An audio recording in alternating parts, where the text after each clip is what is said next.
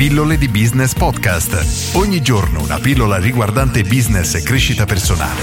A cura di Massimo Martinini. Quattro errori da non commettere quando si decide di avviare un'attività o un business.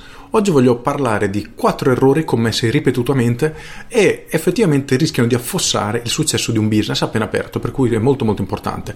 Partiamo dal primo, che è il non chiedersi come troveremo clienti. Questo è un errore che ho fatto anch'io tanti anni fa, più di vent'anni fa, quando ho aperto il mio ristorante e pensavo che solo per il fatto di essere aperto le persone sarebbero magicamente arrivate. Non era così, oggi lo è ancora di meno perché abbiamo un miliardo di concorrenti e chiediti quanti ristoranti hanno aperto nella tua zona e in quanti di questi effettivamente sei andato a mangiare e sei andato a provarli. Probabilmente molto pochi e non conta effettivamente come si mangiasse all'interno di questi ristoranti perché non hai nemmeno provato. Infatti non gli hai neanche dato una singola possibilità e questo è quello che succede ad oggi per chiunque, in qualunque business noi siamo. Per questo è molto importante pianificare in anticipo e avere un'idea di come troveremo i nostri clienti. Il secondo errore è sottovalutare la frequenza con cui i clienti verranno ad acquistare da noi, partendo dal fatto che il costo più alto da sostenere oggi è proprio quello di acquisire un cliente, quindi riuscire a convincere il cliente a darci una possibilità.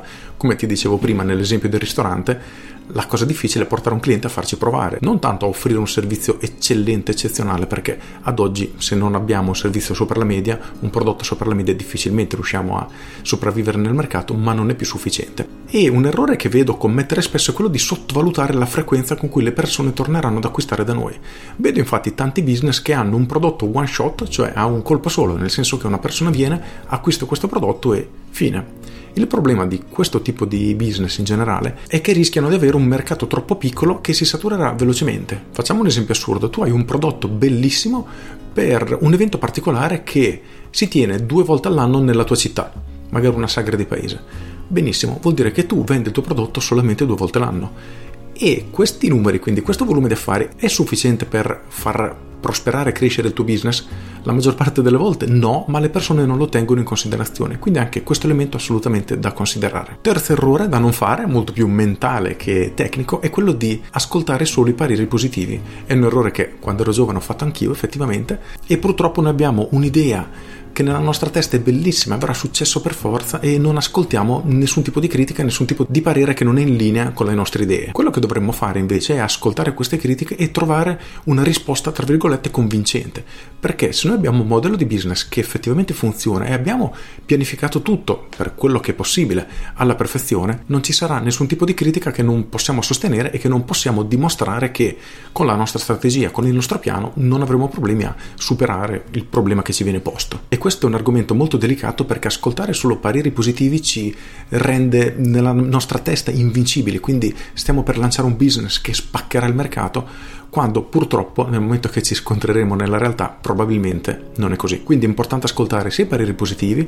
ma cercare di prenderli con le pinze soprattutto di capire da che tipo di persona ci vengono fatti, se è una persona che ha esperienza oppure se è una persona che non sa nulla di business e allo stesso tempo dovremo anche ascoltare i pareri negativi e soprattutto cercare di capire quali sono i dubbi che la persona ci sta esponendo. Alcune volte sono solo cattiverie perché le persone che abbiamo attorno non vogliono che abbiamo successo, però sicuramente cercheranno di trovare un punto, un nervo scoperto da, tra virgolette, attaccare. Se riusciamo ad ascoltare anche queste critiche, a trovare delle soluzioni ai problemi che ci vengono posti, sicuramente ci risulterà tutto più facile nel momento che entreremo realmente nel mercato. Infine, il quarto punto è quello di non confrontarsi con altri imprenditori. Questo è importantissimo perché riuscirete a catturare dei punti di vista, dei pareri diversi da chi già lavora nel mercato, ha già affrontato problemi che anche voi andrete ad affrontare, anche se in maniera similare, e vi potrà dare dei punti di vista, delle idee, degli spunti che non avete nemmeno preso in considerazione considerazione. E vi assicuro che condividere la vostra idea con altri imprenditori che lavorano in un settore diverso fa nascere delle idee, delle cose che non avevate considerate che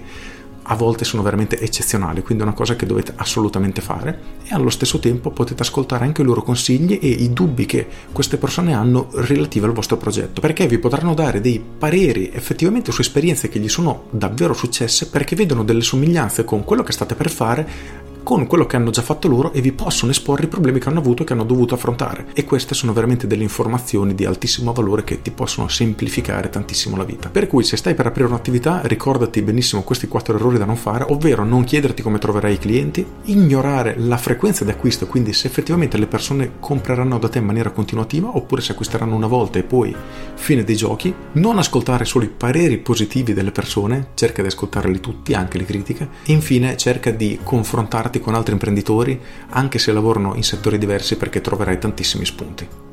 Con questo è tutto, spero di averti dato qualche spunto utile, ma sono sicuro di sì. Io sono Massimo Martinini e ci sentiamo domani. Ciao!